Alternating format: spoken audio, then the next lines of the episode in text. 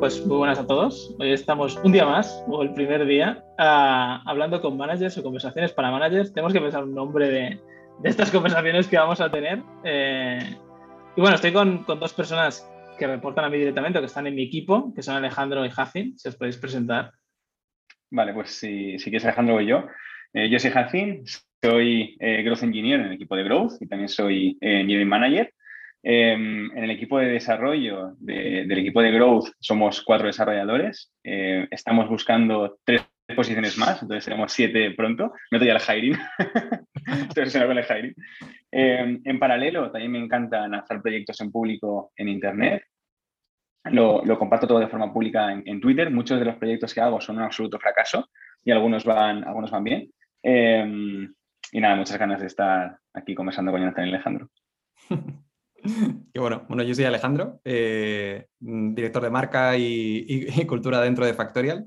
Y bueno, actualmente pues estoy eh, dirigiendo el, equipo de Brand Studio dentro de, de, Factorial. A día de hoy somos siete perfiles. Es una mezcla entre directores de arte, creativos, eh, copywriters, eh, videógrafos, fotógrafos, animadores, ilustradores. En general, un hub creativo ¿no? dentro de, una empresa tecnológica que suele ser raro que se apueste por, tener un equipo creativo in-house. Y, bueno, pues también muy, feliz también de, estar aquí con todos vosotros haciendo esto. Y bueno, yo para terminar, eh, como le expliqué a mi madre una vez qué coño hacía yo en Factorial, yo le expliqué que era como un equipo de I+.D., que hacíamos cosas intentábamos ser más innovadores, por así decirlo, eh, con una mezcla de tecnología y diseño, pues, pues lo mismo, eh, y llevó a toda esta gente que reportan también a Jacin y a, Alejandro, eh, construyendo un equipo que ahora mismo creo que somos 20, alrededor de 20 personas, 15, 20 personas, no sé el número exacto. y nada, no hemos dicho el tema del podcast, pero hoy queríamos hablar de pruebas técnicas en el proceso de, de recruitment o de reclutamiento, ¿no? Creo que todos hemos pasado por esa fase, tanto como managers, en nuestro caso, ¿no? Que somos los tres managers, como empleados, por hacer alguna prueba técnica. Y me gustaría empezar esta charla hablando de eh, pruebas sí, pruebas no, ¿por qué? Hay un debate aquí bastante grande, ¿no? Por muchas veces el tiempo que se le dedica a las pruebas, ¿no? Hay algunas pruebas que duran varios días, incluso semanas, eh, gente que incluso va a la oficina durante varios tiempo a trabajar a la propia empresa sin cobrar, ¿no? Pruebas también pagadas o no pagadas, ¿no? Eh, ¿Qué opináis? O sea, al final, sí, ¿no? ¿Y por qué? Para mí es un completo sí. Para mí es un completo sí porque eh, para mí la prueba técnica es eh, una forma de conocer muchísimo mejor al candidato en mucho menos tiempo, ¿no? Es algo sobre lo que apoyarse, sobre lo que poder hacer preguntas y conocerlo. Si se contrata a una persona sin conocerla bien y luego esa persona no encaja en el equipo, estamos haciendo perder mucho más tiempo que, la prueba técnica. Estamos perdiendo mucho más tiempo nosotros también y hay que volver a reiniciar el proceso y estamos perjudicando también a todos los otros candidatos a los que les hemos dicho que no porque esta persona ha entrado, ¿no? Entonces, bajo mi punto de vista, prueba técnica 100%. Por supuesto, tiene que estar limitada en el tiempo, no puede, ser, no, puede ser un monstruo de prueba técnica, tiene que ser algo que sea ágil y que no le haga perder mucho tiempo al, al candidato, pero sin duda, por mí sí. Vale, ¿y tú qué opinabas cuando tú eras un empleado o cuando tú hacías las pruebas técnicas, ¿qué opinabas de las pruebas técnicas? Eh, yo, pues, totalmente sincero, he hecho una. Eh, igual no tengo mucho contexto, pero, pero mm, o sea, me refiero, he hecho una como empleado. Luego he tenido que hacer muchas para, para encontrar gente y para, para contratar, ¿no? Pero cuando me tocó hacer a mí la prueba técnica, eh, yo lo vi totalmente normal y vi que me querían conocer, me iban a contratar como, como un desarrollador, era normal que me quisieran, quisieran conocer mi faceta de desarrollador, ¿no? Eh, entonces, por mi parte, eh, súper bien. Una cosa que me encantó, la prueba técnica que hice fue la de Factorial. Una cosa que me encantó es que se me dio la libertad de, mm, oye, si tienes algún repositorio, tienes alguna prueba técnica ya hecha que nos puedas enseñar, enséñanos esa. No hace falta que hagas algo concretamente para nosotros, ¿no? Porque al final es, el motivo es, es conocerte más sobre, poder hacerte preguntas sobre algo técnico que has construido tú, ¿no? No sobre, no, nosotros tenemos esta prueba técnica concreta y, necesitamos que le dediques tantas horas a esto, ¿no? Entonces, eso me gustó, me gustó mucho, dar la posibilidad de utilizar otro, otro repo, ¿no? Y en mi caso, por tirar también de, anécdota en, eh, en Factorial, recuerdo justo mi primer challenge, eh, en concreto, que me dieron un, plazo máximo de ocho horas ¿no? para, para, resolver el challenge. Eh, el, mal entendimiento por mi parte de que lo que no entendí es que tenía que podía invertir un máximo de ocho horas dentro del proyecto. Eh, yo entendí todo lo contrario, que tenía ocho horas para realizar el proyecto y creo recordar que envié, acabé enviando la prueba a las 3 de la mañana. me salió bien porque aquí estoy y en ese sentido fue interesante. Sí que reconozco que, que, que, el hecho de incorporarte a una nueva empresa, ¿no? creo que sí que genera cierto entusiasmo, ¿no? Y, que también sirve mucho para este manager entender el, nivel de motivación que tiene, que tiene esta persona, de saber, pues, desde el tiempo que ha invertido, cuándo, cuándo de rápido, ¿no? Eh, aunque también entran otras situaciones personales, pero creo que mm, sirve mucho para, entender también cuál es esa motivación real que existe detrás del candidato. Sin embargo, no puedo dejar de, tener en mente eh, la, parte un poco más eh, humana, ¿no? De, oye, mucha gente llega a estas pruebas con una situación personal de, muchísima carga de trabajo, que muchas veces es el propio motivo, ¿no? Por el, que, por el, por el, mismo hecho de que se quieren cambiar a otra compañía y adicionalmente el compaginarlo con, con, su vida personal, ¿no? Eh, entonces, tengo claro que, que, las pruebas son muy efectivas, pero, pero realmente veo también muchas disyuntivas dentro de todo este tema sobre, oye, es ético, ¿no? A lo mejor, o lanzar, esta, lanzar estas pruebas y cómo compaginar el candidato eh, con su propio trabajo actual o junto con su, con su día a día en su vida personal. Bueno, aquí está el punto, ¿no? Dale, dale. Sí, sí, perdona. Vale.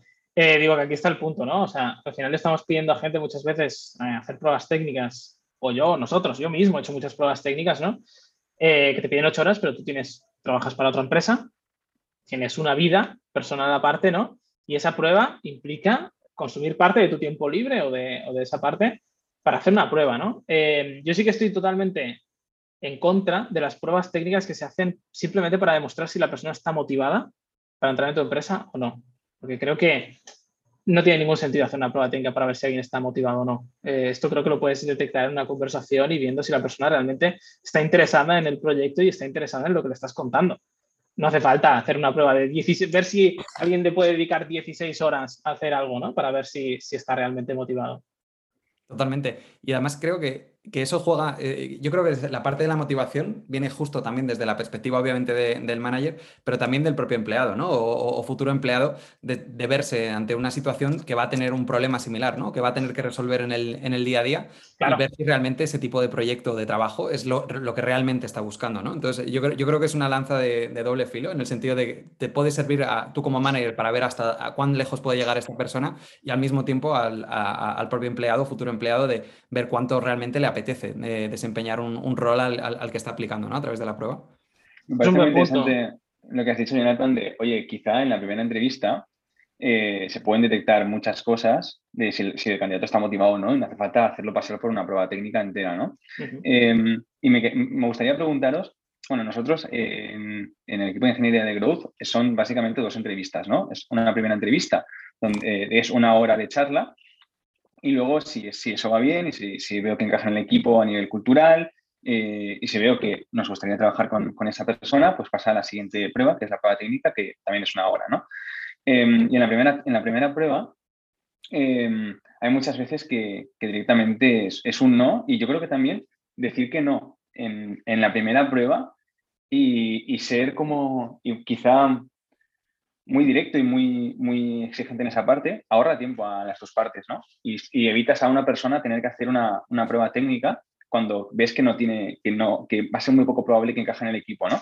Entonces, quizá respetar al candidato también es decirle que no antes, ¿no? Eh, si ves que es muy complicado que, pueda llegar a entrar en el equipo, ¿no? Y no le, no le haces perder esas ocho horas de, hacer una prueba técnica. Sí, volviendo a la ética que comentábamos, ¿no? No hacer que nadie invierta ocho horas. Si tú ya, ya no que estás seguro, ¿no? Pero yo, por ejemplo, uno de los errores que cometí eh, al principio de ser manager es cuando tenía dudas con un candidato en una primera entrevista, en lugar de descartarlo, le pasaba la prueba técnica, ¿no? ¿Qué pasó con esos candidatos? Que los rechacé todo realmente. O sea, las dudas que yo tenía ya en la primera entrevista se vieron todavía más eh, evidentes en la prueba técnica, ¿no? Eh, y hostia, es un punto en el que tú dices, he hecho, no solo he perdido mi tiempo, sino que he perdido el tiempo de la otra persona, también haciendo una prueba que a lo mejor yo Simplemente, habiendo sido un poquito más honesto, un poquito más directo con esta persona, no habría hecho falta que hubiera perdido su tiempo haciendo esta, prueba. Al final sale todo el mundo perdiendo cuando hacemos pruebas porque sí, ¿no? Y también lo que comentaba Alejandro, eh, buen punto, ¿no? sobre todo también todas esas pruebas o todos esos, que ahora entraremos también en el tipo de pruebas que hay, porque hay infinitos, eh, pruebas técnicas que no se parecen en nada al trabajo de desarrollar, ¿no? Pruebas técnicas, hay mil memes, ¿no? De, eh, la prueba técnica es Goliath y luego lo que haces en tu día a día es eh, mover papeles de un lado a otro, ¿no? O, hacer, o pintar con el lápiz, ¿no? pintar con el boli. también es un punto a tener en cuenta. Importante. Totalmente, totalmente. Luego el tema del... A lo mejor abro, abro tu melón, pero el, tema de, oye, estás pidiendo a alguien ¿no? Eh, por, invertir una serie de horas en, eh, este ejercicio, ¿está pagado? ¿No está pagado? Prueba, se, paga las ¿Se deben de pagar las pruebas técnicas o no deben de pagarse las pruebas técnicas? Eh, esto también es un aspecto, creo, interesante, ¿no? Es un buen, buen melón, ¿eh? Abrir. a ver, yo puedo dar mi perspectiva, o sea, porque yo he sido muy hater, o sea, muy, muy crítico con las pruebas técnicas cuando yo estaba en el lado de tener que hacer una prueba técnica. Eh, entonces, ¿se deben de pagar o no? Yo tengo una opinión. Yo creo que toda aquella prueba técnica que no ayude al empleado a hacer un ejercicio de aprendizaje, que no ayude a, no al empleado, ¿no? pero a la persona que hace la prueba, a un, ejercicio de aprendizaje, ¿no? de desarrollar ciertas habilidades que a lo mejor no está desarrollando o lo que sea, creo que es un muy buen, un muy buen challenge. ¿no? Yo realmente con las pruebas donde sentía que podía desarrollar cosas que no sabía y me ponían retos que realmente desconocía, era cuando más motivado me sentía a hacer la prueba y me daba igual. Cuando realmente me cabreaba es cuando yo veía una prueba técnica que era poco más que el ABC de, lo que se me estaba pidiendo para el rol. ¿no? Eh, una pantalla, ¿no? soy diseñador de producto o, hacía pruebas, en este caso enfocadas a diseño de producto, la una pantalla, diseña un pricing. No te planteaba ningún challenge, ningún reto, ningún problema real a resolver, ¿no? que realmente me permitiera a mí aprender. Entonces, para mí era una pérdida de tiempo eh, y no ganaba nada con ello. O sea, ¿quieres decir que depende de, la prueba? ¿La pagarías o no? ¿O como... Desde mi punto de vista como empleado, yo habría habido pruebas que hubiera dicho, joder, que me paguen por hacer esta mierda. Y de hecho, yo tuve la sensación con muchas pruebas que el objetivo de la prueba era implementarlas. O sea, que me estaban pidiendo el trabajo que había que hacer. No que, no, que estaban intentando demostrar algo con la prueba que yo estaba haciendo, no, no, sino que realmente era el trabajo. Eh, por esas yo hubiera querido que me pagaran. Eso está feísimo. Ahora, por otras, que yo sé que no tenía ningún caso de uso, no tenía nada y era un problema inventado, ¿no? ficticio, y que a mí me permitió aprender incluso sobre un problema que desconocía completamente, las encontré muy útiles. Ha habido, casos, de hecho, ¿eh? no, no, voy a decir nombres, pero yo recuerdo, yo mismo participé en un proceso de selección donde, donde me pidieron, eh, en su momento, una, una empresa de videojuego, eh, pidieron desarrollar un, personaje desde cero, partiendo de los, los moodboard y, y los conceptos que tenía la propia empresa yo, perdí absolutamente visibilidad de qué pasó con ese modelo. Luego, años después, sí que me enteré que, se despertó, ¿no? El, melón donde llevaban años sacando trabajo a raíz de, pruebas y materiales que la gente compartía eh, al hacer entrevistas. Y luego no contrataban a nadie, ¿eh? O contrataban a muy pocos, aquellos suertudos, ¿no? Que a lo mejor conseguían eh, superar ese, ese challenge. obviamente, pues creo que, hay poco que decir aquí, ¿no? O sea, de la forma gratuita de conseguir, ¿no? Igual que hace el gobierno, ¿no? Muchas veces con los concursos de, sobre todo, diseño desde el principio. El premio es relativamente grande, entre comillas, podemos también entrar a debatir eso que no tiene nada que ver con el tema, ¿no? Pero tener 15, 20, 30 resultados, ¿no? Y poder elegir luego el que más te guste, ¿no? Muchas pruebas técnicas van ahí.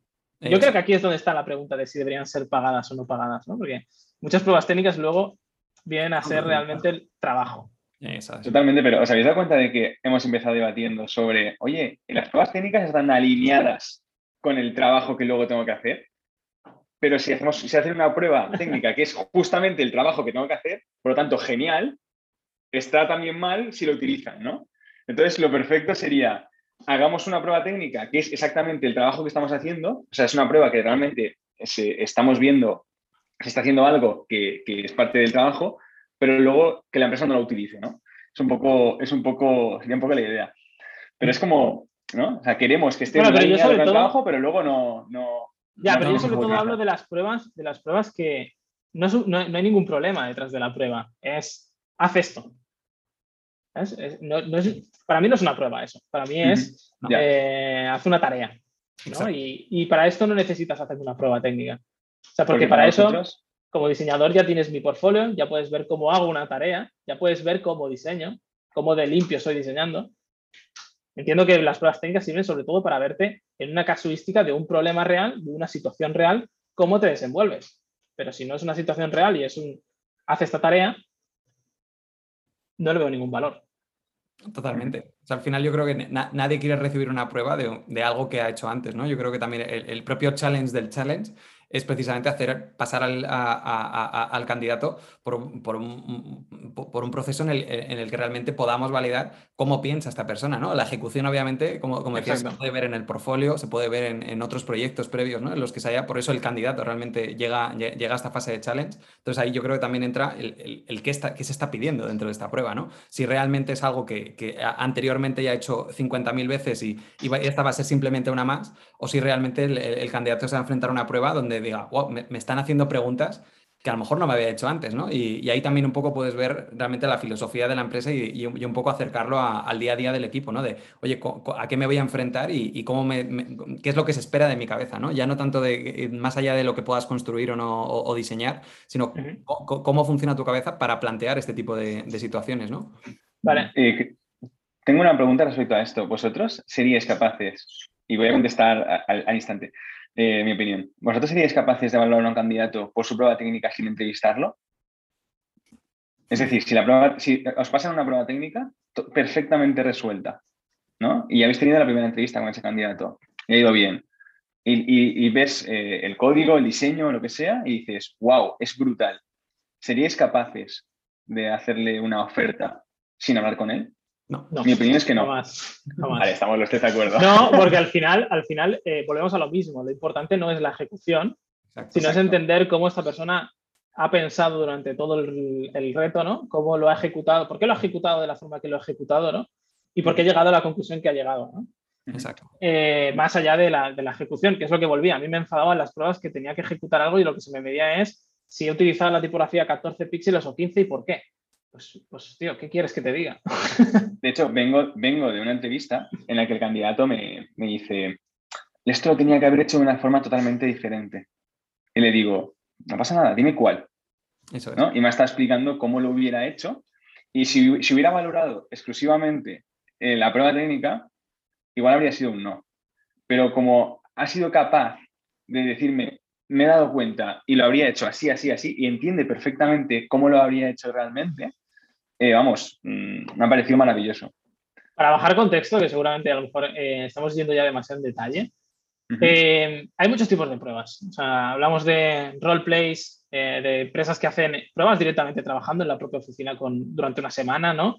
retos técnicos, ¿no? De retos de diseño, hay mil tipos de pruebas. Para establecer un poquito de contexto y poder entrar un poco más al detalle, ¿qué pruebas hacéis vosotros? Vale. En, el caso de, desarrollo en growth, tenemos una, prueba que es hacer un pequeño MVP, hacer un pequeño producto, em, donde se tarda bastante poco en hacer, o sea, es máximo ocho horas. Y, básicamente es, una pequeña aplicación donde tú puedes eh, subir contenido desde, desde una desde un dashboard y visualizarlo con una gráfica. Y eso, de esta forma, nos, aseguramos de que, de que el candidato pueda hacer un producto de 0 a 1, que hace un producto que funciona, que es súper sencillo, pero que toca tanto la parte de back como la parte de front y toca un poquito todo, ¿no? De forma, de forma sencilla. Y esto nos permite hacer preguntas muy de todo tipo, ¿no? ¿Y siempre la misma prueba para todos los perfiles? Tenemos la misma prueba para todos los perfiles y de hecho, eh, tanto si es para un candidato junior como, para, como si es un candidato senior, es la misma prueba, porque eso se puede hacer de muchas, de muchas formas diferentes. Y se nota mucho cuando un candidato eh, es senior y hace la prueba y dices, ostras, es senior. ¿no? Eh, la prueba que tenemos también es muy ambigua. Esto es curioso, porque justamente el otro día hablaba con Sergio, que es parte del equipo de, de Growth, y le decía, ¿no crees que, la, prueba es demasiado ambigua? Se puede entender de muchas formas. Y llegamos a la conclusión, me dijo, sí, y me parece genial que sea así. Eh, llegamos a la conclusión de que si es ambigua y podemos dejar que el, que el candidato o la candidata tome la decisión de cómo tiene que ser y te presenta una cosa u otra, habla mucho de esa persona también, ¿no? Entonces la dejamos, la dejamos ambigua, por supuesto, si el candidato tiene preguntas, la respondo, eh, no hay ningún problema, Em, pero vamos, que, se nota muchísimo cuando alguien es, es más senior o más junior en lo que presenta. ¿Tenéis un límite de tiempo? Sí. Em, cuando pasamos la prueba, em, damos siete días y pedimos que no se dedique más de ocho horas. que, porque, claro, o sea, si un candidato puede que le dedique muchísimas horas y otro candidato se ajusta el tiempo, eh, pues es, es, bastante diferente, ¿no? La pregunta es, ¿la gente hace ocho horas o hace más? La gente hace ocho horas o hace más. La realidad es que no lo controlamos. Ahí de, buena fe. Yo lo pregunto siempre, ¿eh? Exacto. bueno. claro, claro, se pregunta, pero no, no me voy a meter en el repo a mirar los cómics a ver si cuando, hizo el cómic. Es, incontrolable. Es, incontrolable, es incontrolable. Pero, mm, o sea, sí que, sí que lo pregunto, pero bueno, confío, confío plenamente en los candidatos, en su respuesta. Y de hecho, muchos candidatos me han dicho, he dedicado más de ocho horas. Y concretamente un candidato hace una semana me dijo, antes de que me preguntes nada, que sepas que le he dedicado 15 horas. Eh, porque no estaba orgulloso de, a las 8 horas no estaba orgulloso de la, de la, solución que planteaba y he decidido continuar. No sé si esto es un discarto o no, pero quiero ser totalmente honesto contigo. Y yo dije, pues me parece maravilloso que seas tan, tan honesto, o sea, hay ningún problema. Totalmente nuestro caso eh, sí que es verdad que ojalá poder tener una prueba única, ¿no? Que pudiéramos compartir. Eh, al tener una mezcla de perfiles tan, tan diversos, realmente la, realidad es que preparamos cada prueba eh, ad hoc en base al candidato que estamos buscando. O sea, nosotros obviamente tenemos una proyección ¿no? de cómo podría evolucionar y, escalar el equipo, pero también vamos mucho a demanda, ¿no? Y, poco a poco esas necesidades, hasta que no son realmente fuertes, es cuando no, no, damos el pie a introducir a, un, nuevo, un nuevo rol dentro del equipo al final tener la mezcla de, tantos perfiles creativos, pues necesitamos, pues no le podemos lanzar la misma prueba a un copywriter, obviamente, que le podemos lanzar a un, director de arte, ¿no? O a, un diseñador o a un animador, incluso. Entonces, al final en ese caso, nosotros sí que preparamos cada, cada prueba doc y, y, eso realmente nos lleva bastante tiempo. Y, aún así, seguimos teniendo muchas veces muchas dudas, ¿no? De, oye, realmente la prueba eh, va, a poder exprimir toda esa creatividad, ¿no? Eh, que en nuestro caso también es un, tanto ambiguo de cómo, cómo, cómo, solucionar ciertas cosas, que no hay, no hay una ABC, es eh, algo muy, muy también basado en la intuición de cada uno. en ese caso sí que las construimos todas específicamente para, para el rol que estamos buscando. Yo en mi caso, que sobre todo ficho diseñadores de producto principalmente, eh, hacemos una prueba completamente ficticia, con un problema eh, completamente ficticio, eh, y le, dejamos un tiempo máximo, que son ocho horas. esto lo hago, lo hago principalmente por un motivo. O sea, yo una de las cosas que quiero ver con las pruebas técnicas, ¿no? que a veces la gente se cree que por dedicarle más tiempo es mejor. Muchas veces es, lo contrario, es peor, ¿no? Ya, ponemos justamente un límite, o al menos yo pongo un límite, por, lo que hemos hablado antes un poco de la ética. No queremos que nadie le dedique infinitas horas a algo, eh, ni mucho menos si sabemos o no que, va a entrar. Porque luego los que tenemos que descartarle somos nosotros y somos los que nos sentimos mal, ¿no? Por ello, de decir, hostia, esta persona ha dedicado tanto tiempo, tenía tantas ganas de entrar, y al final le tengo que decir que no porque no encaja, ¿no?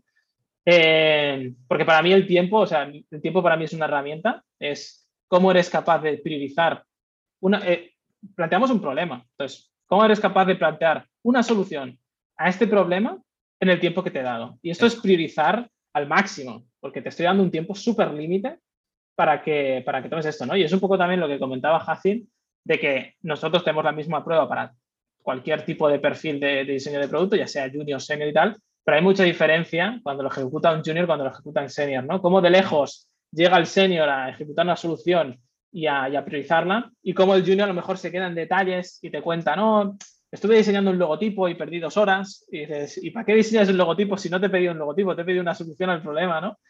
Eh, pero te da un poco también a entender eh, eso, ¿no?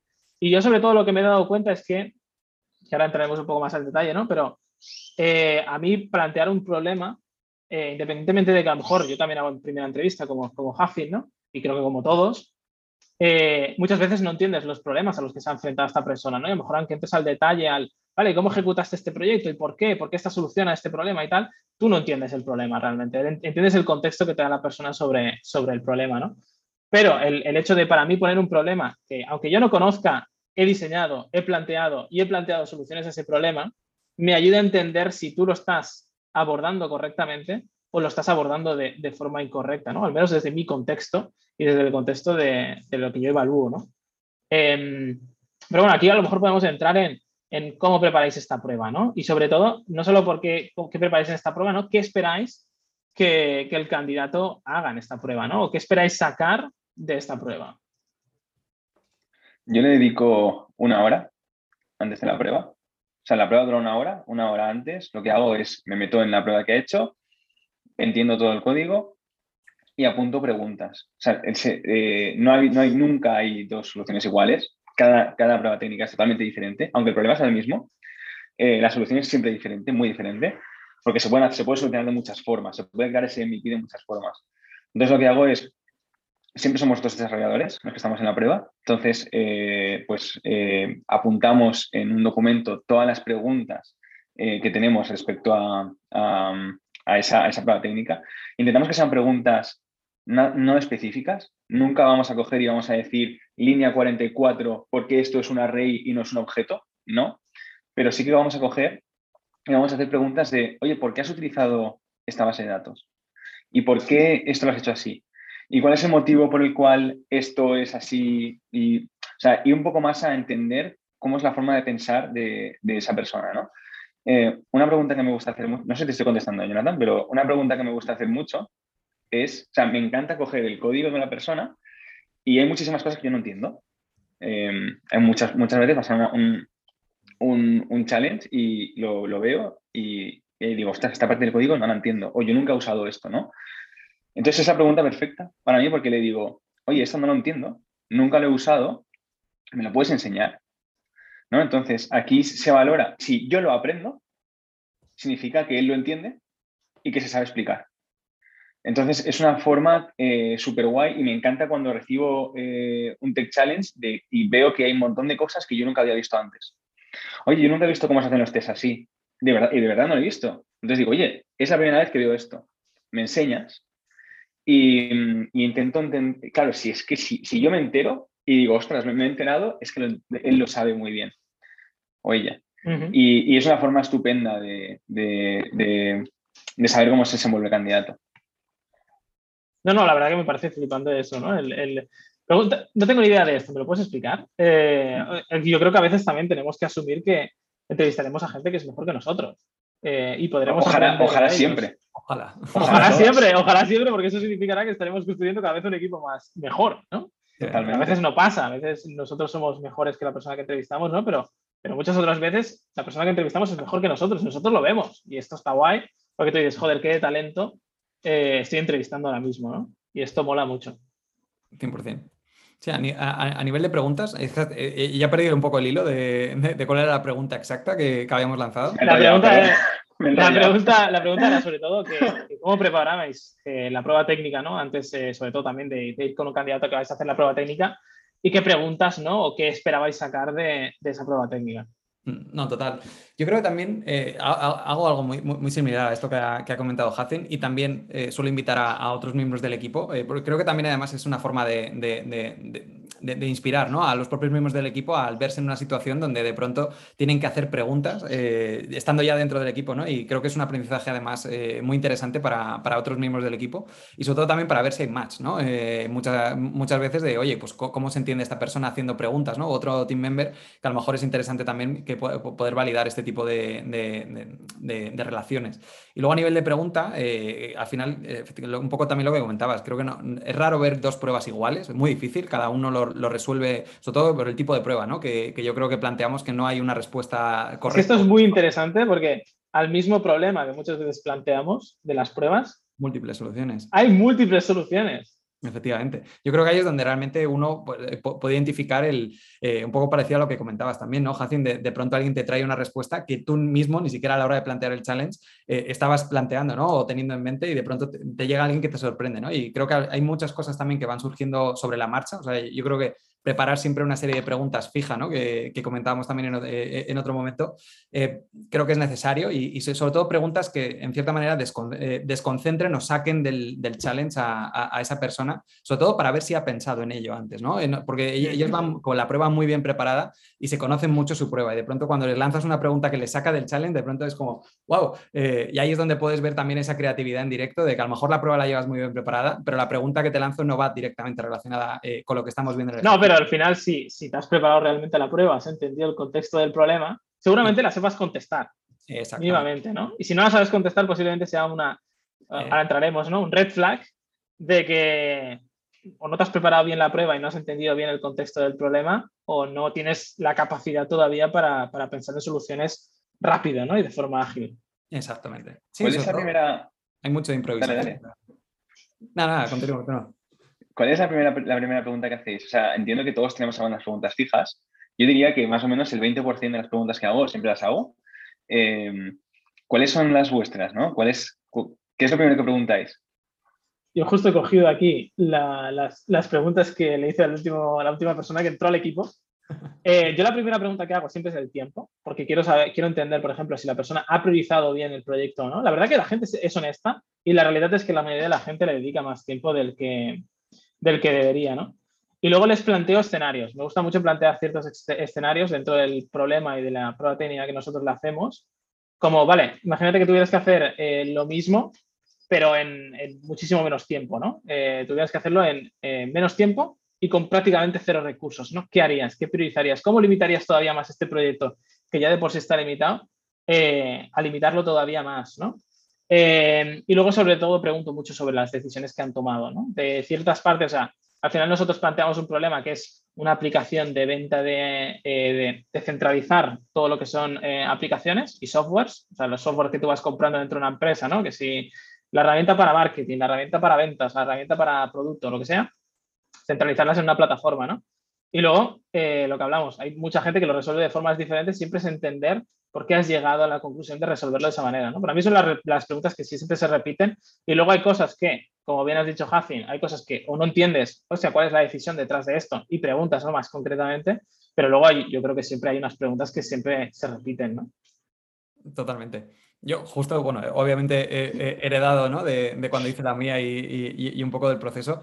Eh, creo que el tiempo es súper interesante. Y muchas veces hay gente ya que mm, como que adelanta esta pregunta y se lo preparan, lo cual me parece algo positivo. Pero la, otra realidad es muchas veces eso de, oye, ¿cómo has dividido el tiempo de la prueba? ¿no? Al final pedimos ocho horas y, ahí es donde también ves un poco la, persona, si, cómo, cómo, está estructurada, ¿no? Si, si realmente ha, ha dedicado el tiempo máximo a aquello que tú quieres que, dedique o, al revés, ¿no? Que de pronto eh, te, sale a, la inversa. Eh, sí, o sea, el, tiempo para mí también es eh, otra de las, otras de las fijas, 100%. Y sobre todo me deja una súper importante que es negocio también. O sea, al final, una de las cosas que nosotros tenemos en Growth es que prácticamente lo metricamos todo y estamos muy basados en, en el negocio, ¿no? Y siempre pregunto por métricas, ¿cómo metricarías el impacto de esto? ¿Cómo conseguirías llegar al objetivo que planteas? Porque les planteo, ¿vale? ¿Cuál es el objetivo del proyecto? Si lo lanzaras mañana, ¿cuál sería el objetivo? Eh, entonces es muy interesante también ver cómo la gente, porque mucha gente nunca se ha planteado el negocio detrás de, las cosas o de las decisiones que toma, ¿no? Y es muy curioso cuando alguien se enfrenta a esta pregunta, sobre todo más junior, y tiene que dar una respuesta, ¿no? Y ves que muchas veces dicen barbaridades, porque no tienen ni idea y dicen barbaridades. Pero muchas veces dicen barbaridades que traen cierta lógica detrás, ¿no? Que las, ha pensado, aunque las haya pensado mal, las ha pensado y hay una lógica detrás por, la que la piensa, ¿no? Una cosa que, no me gusta nada eh, es cuando alguien intenta responderte algo por responder algo cuando se nota que no lo tiene claro. O sea, me encanta cuando alguien dice, no lo sé, no lo sé, no pasa nada, o sea, no lo sé.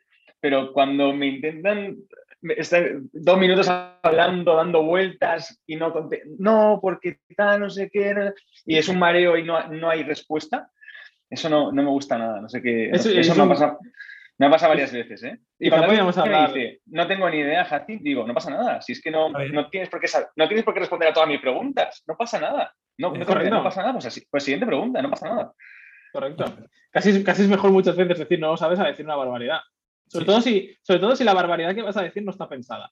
Porque si dices una barbaridad y al menos la desarrollas y dices, pues mira, no tengo ni idea, pero creo que por esto, por esto tal, diría esto. Vale, es una barbaridad, pero lo ha pensado. Pero hay gente que dice barbaridades siquiera sin pensarla. Y lo que dice Hazi, ¿no? Hay gente que evita la pregunta eh, sin responder. Y luego otra cosa que, que a mí me pasa mucho, sobre todo, porque yo igual que Alejandro también invito gente del equipo a, los challenges, sobre todo para que aprendan, para yo tener también otro punto de vista, que creo que también es muy importante, porque a veces nos contaminamos nosotros mismos, ya venimos de una entrevista previa, a lo mejor el candidato nos gusta mucho, eh, y creo que es importante tener puntos de vista externos, el evitar las preguntas trampa, ¿no? Hay gente, eh, sobre todo de mi equipo, que hace mucho la pregunta de voy a ver si le pillo, Voy a ver si, si ¿cómo lo harías? ¿Así o así?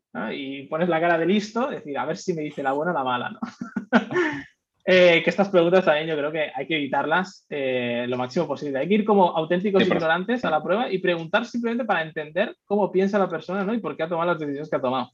Pero no ir a pillar a nadie. No tratamos de ser mejores ni peores que nadie. ¿eh? No, yo, estoy de acuerdo. O sea, creo que sí que eh, hay, una parte ¿no? también un poco más, picante de, tensar, a lo mejor un poquito. Eh, no, se trata de rinconar, ¿no? De tal, porque tú, ya más o menos ves la persona eh, si, va por una línea o va por otra, ¿no? Y yo creo que alguna pregunta un poquito más, más, picante. En nuestro caso, por ejemplo, nos pasa, nos pasa a menudo. al final hacemos mm, dirección de arte, hacemos diseño, estamos hablando de creatividad y es muy difícil y, por el pasado también, un poco por el background de, lo que es el, diseño gráfico, ¿no? Por agruparlo en algún término no, siempre ha estado eh, exactamente vinculado a, un tema de medición, ¿no? Como comentabais antes, eh, para nosotros también es súper importante, ¿no? El entender, oye, que todas las decisiones que estemos tomando persigan un objetivo, ¿no? Eh, ¿Cuál es el objetivo de esto, ¿no? Y, en base a eso, cómo tomar decisiones y, sobre todo cómo medirlas y cómo validarlas. Al final, trabajamos con muchísimas hipótesis y, en ese sentido sí que nos pasa muchas veces, ¿no? De ese desconocimiento a la, hora de, oye, ¿cómo, ¿cómo, validarías, ¿no? Que esta es la decisión correcta.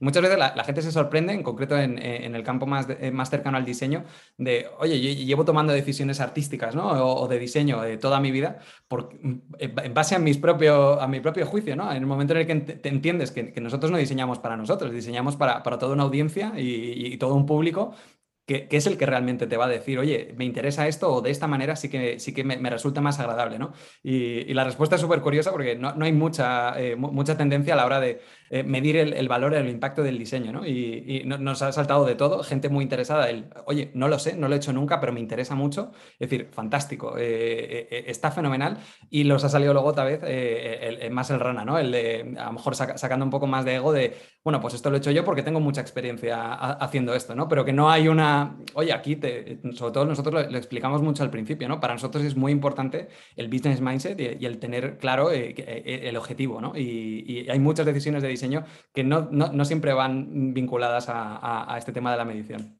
Esto, por ejemplo, yo no lo considero una pregunta trampa. O sea, es una pregunta que estás intentando ir un poco más allá del contexto de la prueba muchas veces, pero no vas a pillar, ¿no? No vas a decir, a ver si me dice lo bueno o lo malo, ¿no? Y luego si me dice lo malo, le, pincho, ¿no? Eh, ¿Y por qué harías así si está mal, no?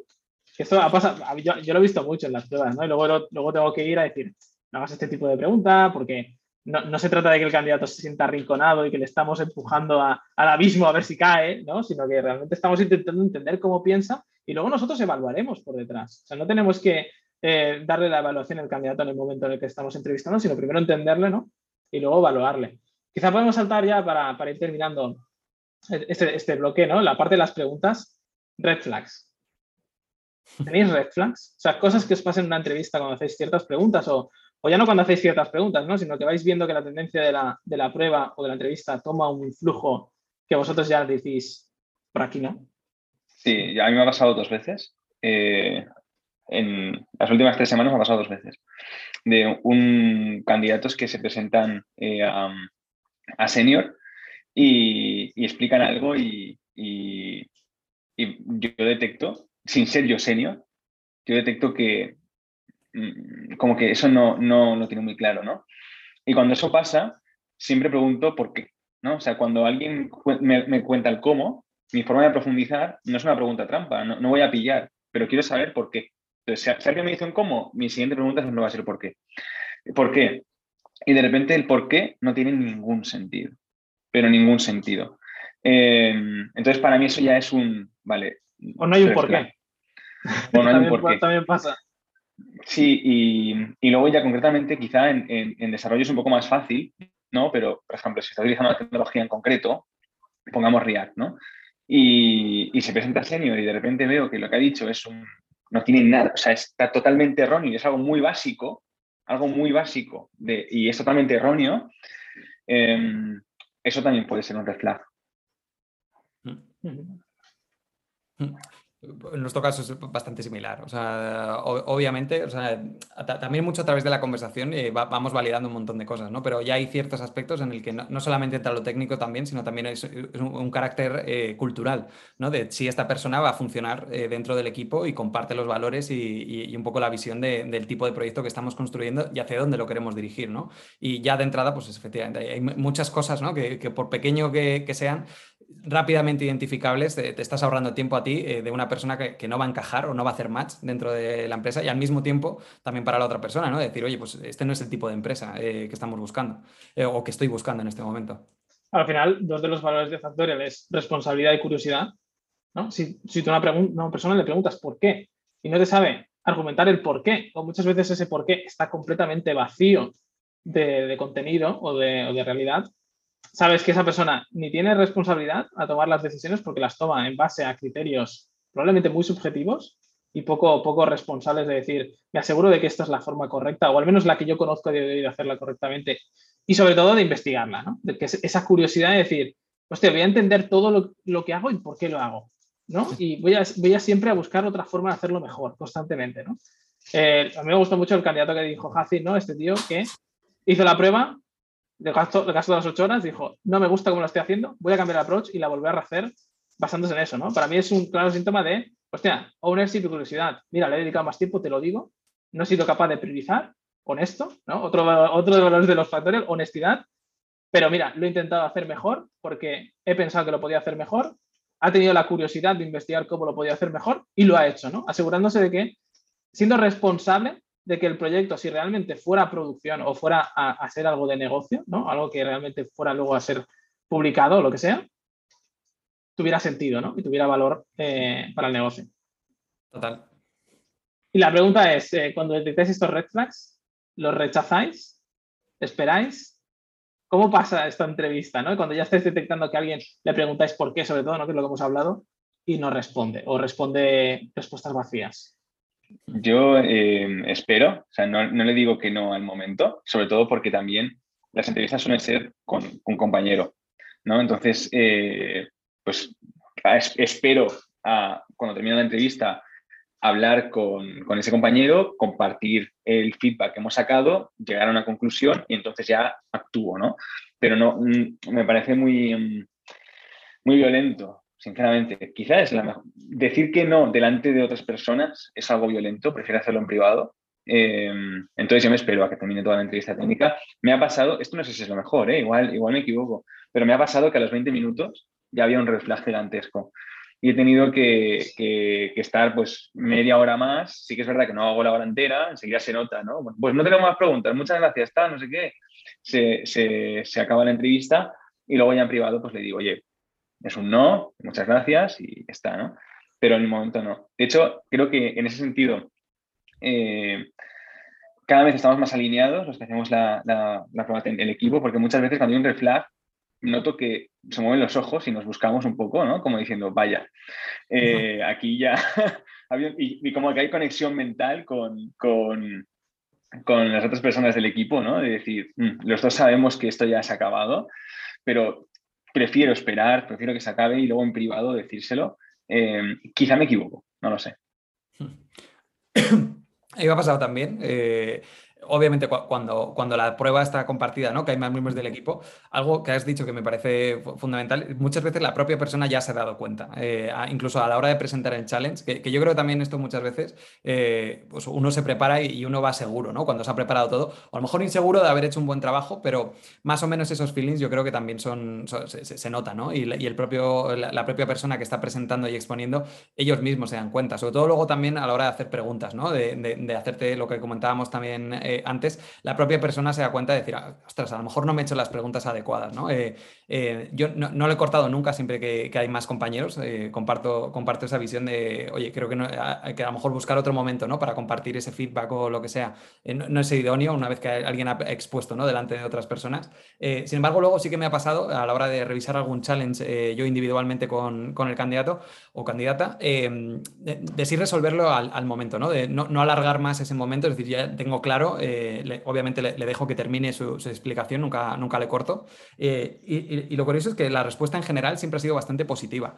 ha habido ah, obviamente alguna ocasión ¿no? donde la persona a lo mejor, pues, oye, no, no, no, no, encaja y, no pasa nada, pero en general el feedback siempre ha sido bastante positivo, ¿no? De, decir, oye, pues mira, creo que no encaja por, por, esto, por esto, y además podemos revisarlo, ¿no? Y revisamos el proyecto, revisamos el challenge y, le explica. Al final, mi, mi, experiencia, la respuesta ha sido más positiva que negativa. Es decir, la gente también agradece eh, el que no le sigas haciendo perder el tiempo, que no sigan haciéndose ilusiones ¿no? de, estar en un proceso que a lo mejor ya claramente no, van a continuar. Eh, ya te digo, mi, experiencia, eh, el, dar feedback en el momento, ¿no? al terminar la prueba, cuando ha sido individualmente, ha sido más positivo en general.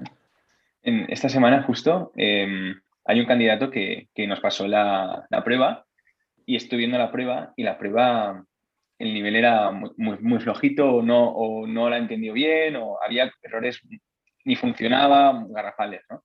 Entonces le, escribí y le dije, la prueba está muy mal, eh, quiero ser totalmente honesto contigo, eh, no creo que tenga sentido continuar con la entrevista. Y así nos evitamos eh, que tú pierdas el tiempo, que lo pierda mi compañero y que lo pierda, y que lo pierda yo. Y me contestó y me dijo, muchísimas gracias por el, por el feedback. También le dije feedback un poco de qué cosas había visto yo que, que igual eran el flash para el futuro. Y le dije, oye, si en el futuro, eh, porque esa primera entrevista que tuvimos fue genial, ¿no? Fue la parte técnica la que, la que, si en el futuro quieres algo más de experiencia en esto y te quieres volver a presentar, yo estaré feliz de volver a, entrevistarte, ¿no? Y me lo agradeció mucho y nos ahorramos un montón de tiempo.